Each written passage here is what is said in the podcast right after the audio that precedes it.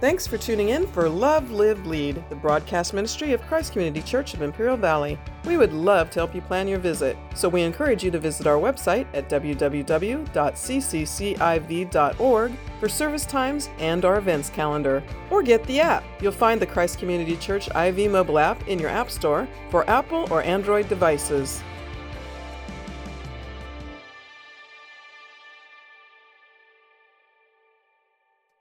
His heart is in the right place, but his words are far from right. And he comes to Jesus. Jesus, that's not who you are. That's not what you're going to do. You're not going to have to suffer. You're not going to have to die. You're our deliverer. You're the one who's going to rescue us, redeem us. You're going to set us free as a people. That's who you are. There's no suffering in your future. And Jesus says, I need to stop you right there because you're trying to distract me from what God's purpose is in my life, what God's will is for me. And I need to fulfill His purpose. I don't need to hear you right now. Get behind me, Satan. You're not mindful of what God wants to do. You're not mindful of my purpose. You're not mindful of God's will. You're seeking after the things of man. And again, I wonder if this wouldn't be us. If we were in the presence of Jesus today, I think we would be rebuked just like Peter. Why? Because we come selfishly to the Lord for things that we want and we desire. We're not mindful of the things of the kingdom. We're so focused on ourselves, even in our own prayer lives. Not Jesus. See, Jesus put his money where his mouth was. When his disciples came to him and said, Jesus, will you teach us to pray? What did he say? He said, This is how you should pray Our Father who art in heaven, hallowed be thy name. What? Your kingdom come and your will be done on earth as it is in heaven. How do you pray? You pray, Lord, accomplish your will on this earth. Accomplish it through me if you need to. That's how you pray. And again, we don't have this same heart, we don't have this same mindset.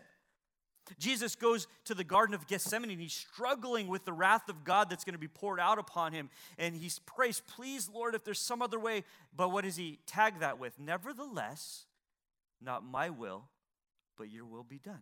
I surrender to your will. And I think sometimes we want to say that we're doing a pretty good job with this. We want to believe that we're really truly surrendered and abandoned to the will of God like Jesus was here, to the purpose of God like Jesus was here. But if we're truthful and if we're honest, there are things that we hold back because we say, Lord, your will be accomplished in my life as long as I'm not going to be sick, as long as I'm not going to be broke, as long as I don't have to suffer, as long as I don't have to see my children in pain Lord, your will be done in my life, but I'm going to keep these things and these things I'll figure out. Your will be done in my life, but don't make me suffer. That's not the way Jesus prayed. That's not the way Jesus lived his life. And if you really truly want to find fulfillment, contentment in your life, it's going to bring you to a place of brokenness where you say, Lord, it doesn't matter what you do in this life. It doesn't matter what happens in this flesh. Why? Because I know that something better is coming. And my hope isn't here, my hope is there. Listen to what it says in Matthew chapter 10. Jesus said this Whoever does not take up his cross and follow me is not worthy of me. Talk about suffering. Jesus says, If you're not willing to suffer with me, then you're not worthy of me. But he goes on and he says this Whoever finds his life will lose it. Whoever loses his life for my sake will find it. When you just come to that place in your life where you really truly surrender to the purpose and the will of God like Jesus did. Lord, I know that your plan for me is to suffer on a cross, but it's okay. Why?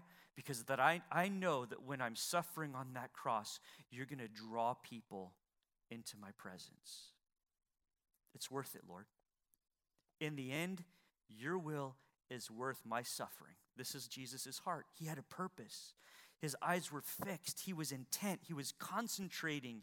He was fixated upon making it to Jerusalem on this very day. So, the first thing you see there, he's a man of purpose. Secondly, I want you to see from this text is he's a man of prophecy.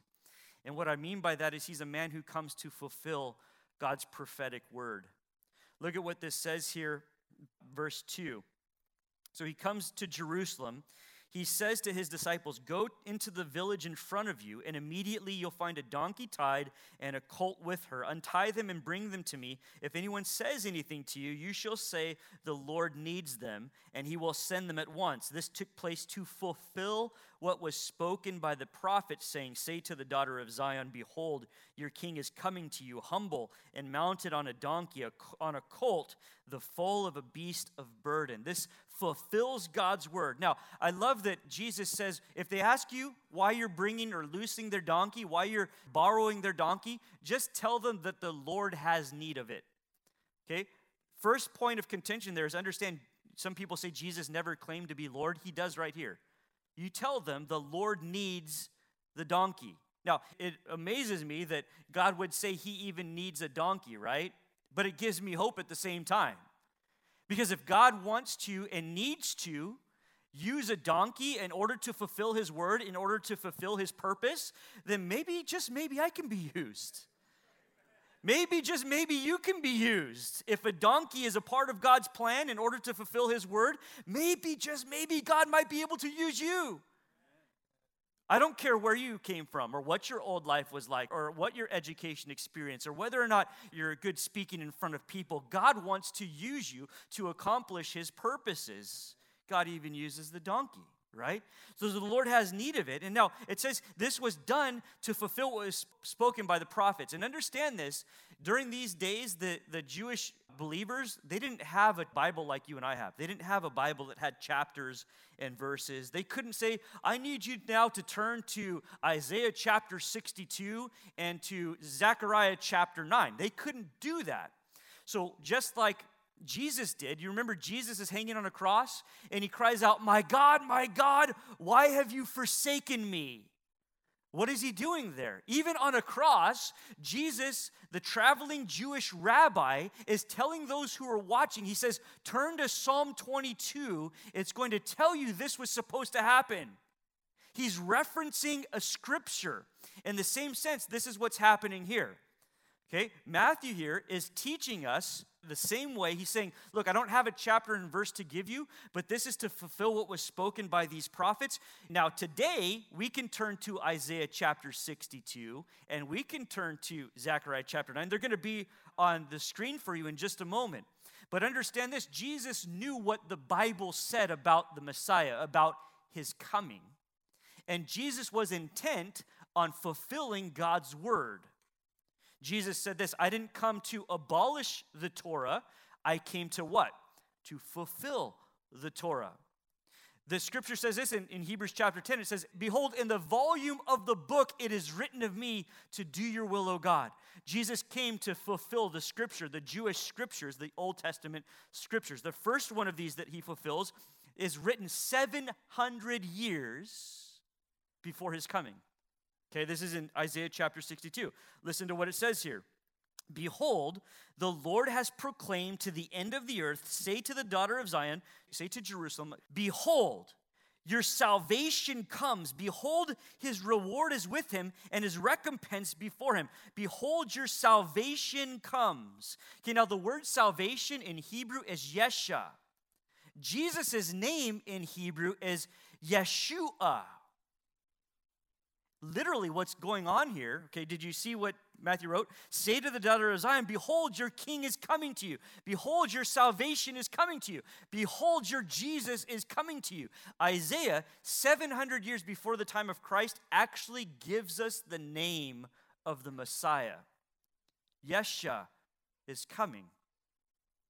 Jesus is coming. Okay, that's the first one. Now look at the second verse, Zechariah chapter 9, verse 9. This was written 500 years before Jesus came, and this is what the prophet Zechariah says Rejoice greatly, O daughter of Zion. Sing or shout aloud, O daughter of Jerusalem. Behold, your king is coming to you, righteous and having salvation. He is humble, mounted on a donkey, on a colt, the foal of a donkey.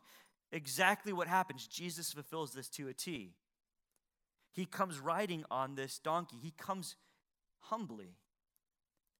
Now, I don't think that there was ever a more humble man to walk on the face of the earth. And again, being totally and completely candid with you, maybe I say this often, but every single day, how many days?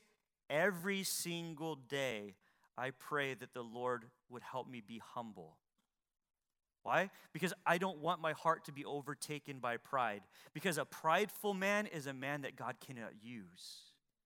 A humble man is a man that God can use. Jesus came humbly. Was there ever a more humble man? He was born in a manger, in a feeding trough, in a barn, amongst barnyard animals, right? He lived life very humbly. He was a carpenter, just working an everyday trade. He didn't demand attention, he didn't demand people look to him or worship him. He was humble, and he rides into Jerusalem on Palm Sunday the same way with that same humility on the back of a donkey. Now, it's important here. Your third point is that we see Jesus as a man of peace. See, there's a contrast that takes place here. When a king was going to war, a king would not ride a donkey. That would be an, a hilarious picture, right?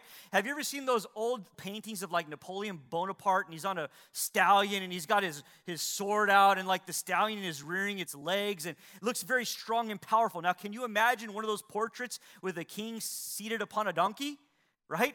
It doesn't fit. See, in these days, when a king rode into war, he rode into war on a stallion. When a conquering king rode into war, he rode on a stallion. When he returned, he often returned with stallions pulling a golden chariot. This is the way the Roman emperors would conquer. And they would have a train, a parade of those who had been captured behind them, stripped down, completely naked, completely vulnerable, completely exposed. And behind them would be the Roman army. They would be marching, and you can almost hear their chatter, right? In full march, their shields glistening in the sun. There they were, everyone watching this procession, everyone watching this parade. Look at what the king has done. Look at our king has led us into battle and he has returned victorious. And it's this huge coronation, this huge parade. That's not the way Jesus arrives.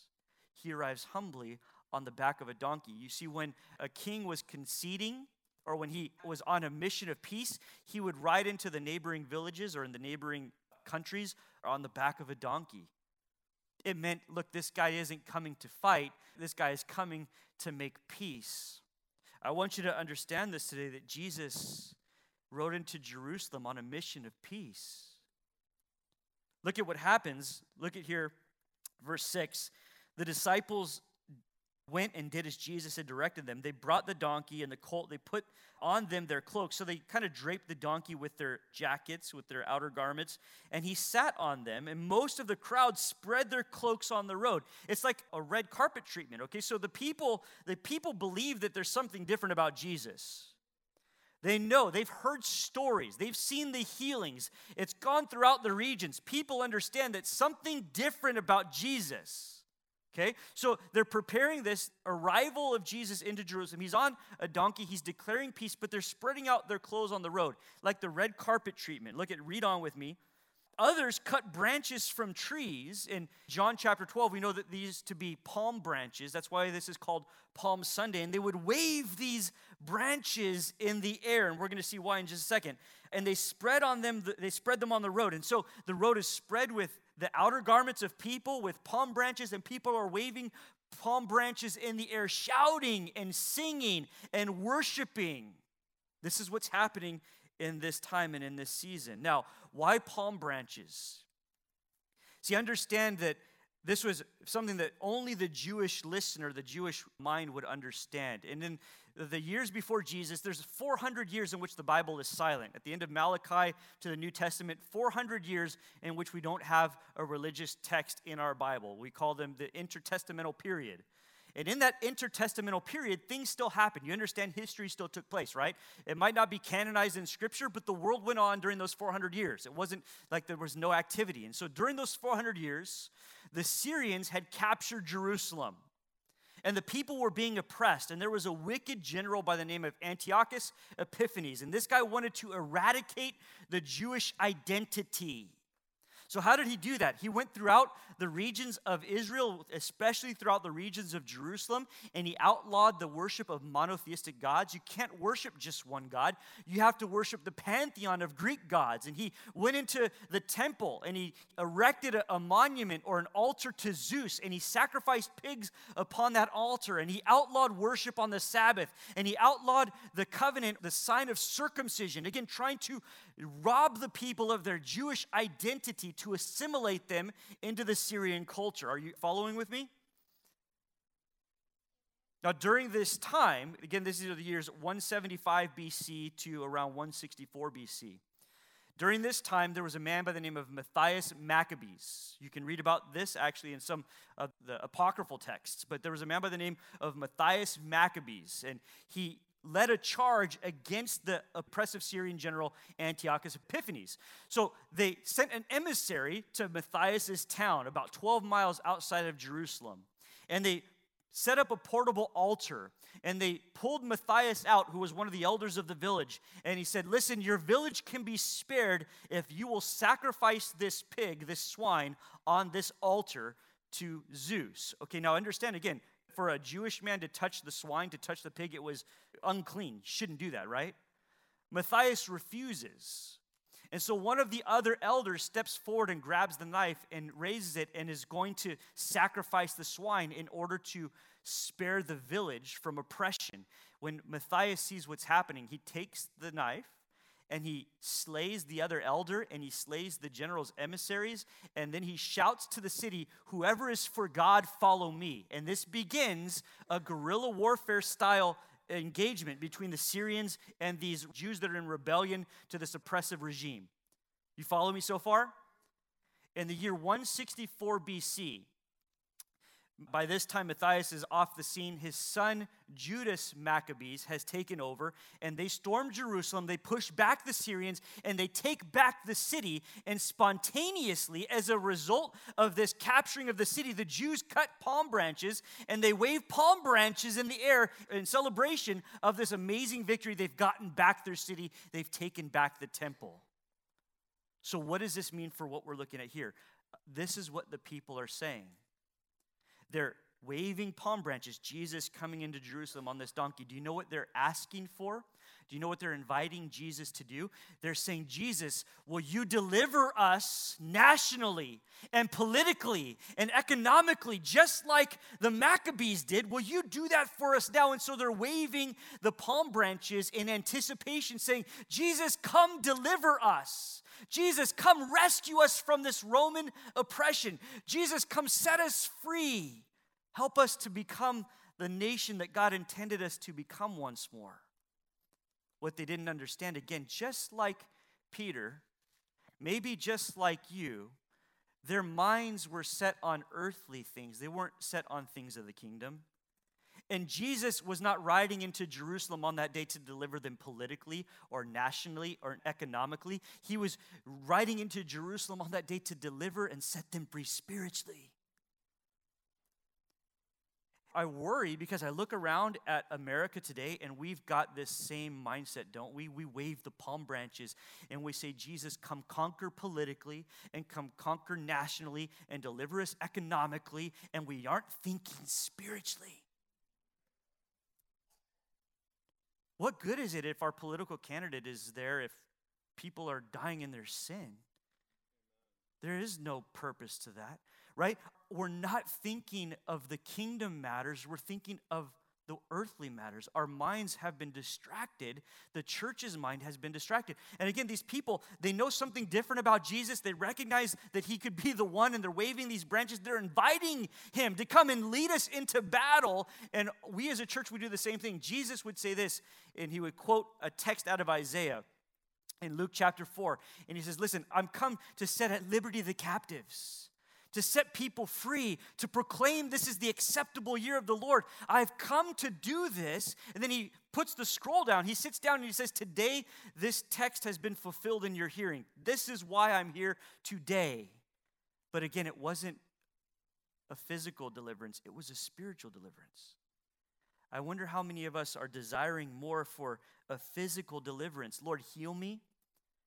Lord, provide for me again, like you can see the parallelisms with our culture today. You think it's by chance, right, that prayer has been kicked out of schools, that our borders are going to be wide open, right? The whole idea of the global agenda is to erase our national identity so that we would no longer remember where we've come from, the roots of who we are as a nation. Let's take prayer out of schools. Let's make it really difficult for people to worship. Let's make it hard for them to gather. To, let's put a ceiling, a 25% cap on them. And that's only because the Supreme Court won't let us do worse.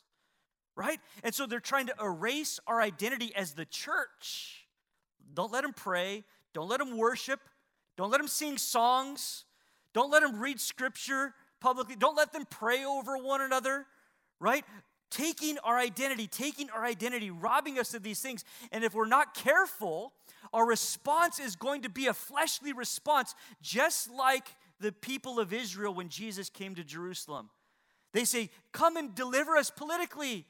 Deliver us from this oppressive regime. Help us to be set free from these people that are watching. No, we still need to be crying out for spiritual deliverance. God, set your people free from sin. God, set this nation free from sin. We've been distracted. Jesus comes to set free spiritually, and it's of so much more importance than any other possible kind or, or form of deliverance. He comes on this mission of peace. And, and there's a purpose for this, right? It's because you are by nature children of wrath. You were dead in your trespasses and sins, and you needed to be reconciled to God. So Jesus comes, and by the blood of the cross, he reconciles you to the Father. Right? He comes on this mission of peace to make us one with God again, to say, no more war, no more fighting between man and God. Let's become one. Let's bring these sides together once more. That's what Jesus does when he rides in to Jerusalem on Palm Sunday. Fourthly, if you're taking notes there, we want to see that Jesus is a man of praise.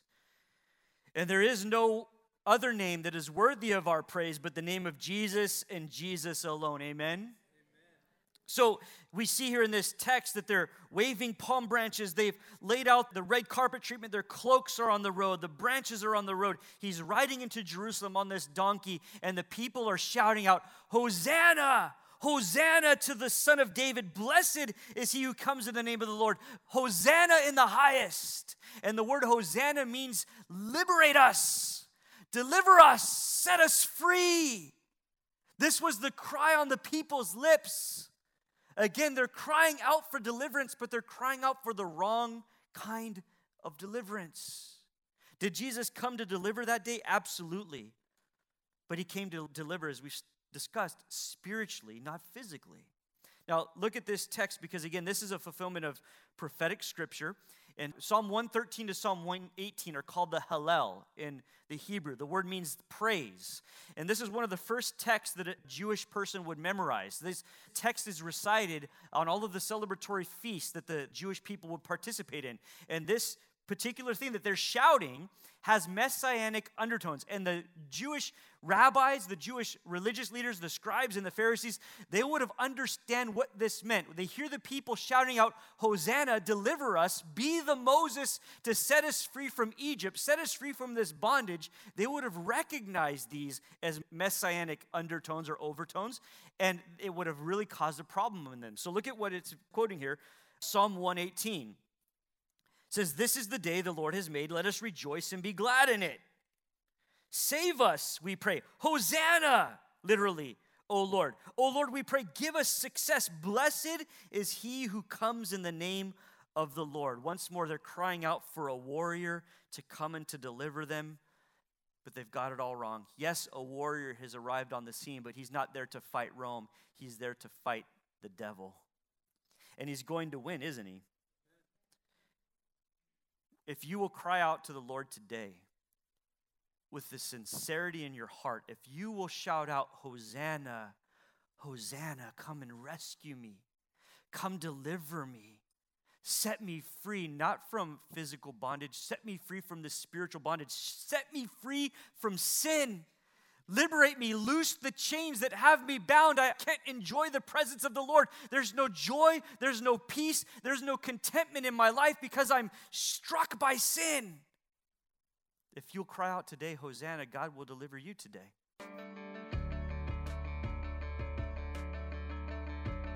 Thanks for tuning in for Love, Live, Lead, the broadcast ministry of Christ Community Church of Imperial Valley. Christ Community Church has campuses in El Centro, Calexico, and Brawley, with services in English and in Spanish. Your kids are going to love our kids' church. Plus, we have a lively youth ministry and young adults group. You're welcome to call the church office at 760 337 9400 with your questions, or leave us a message on the Christ Community Church IV mobile app, the ccciv.org website, or direct message us on social media. We are really looking forward to meeting you. So, again, the website is www.cccIV.org, or call 760 337 9400 so we can plan your visit.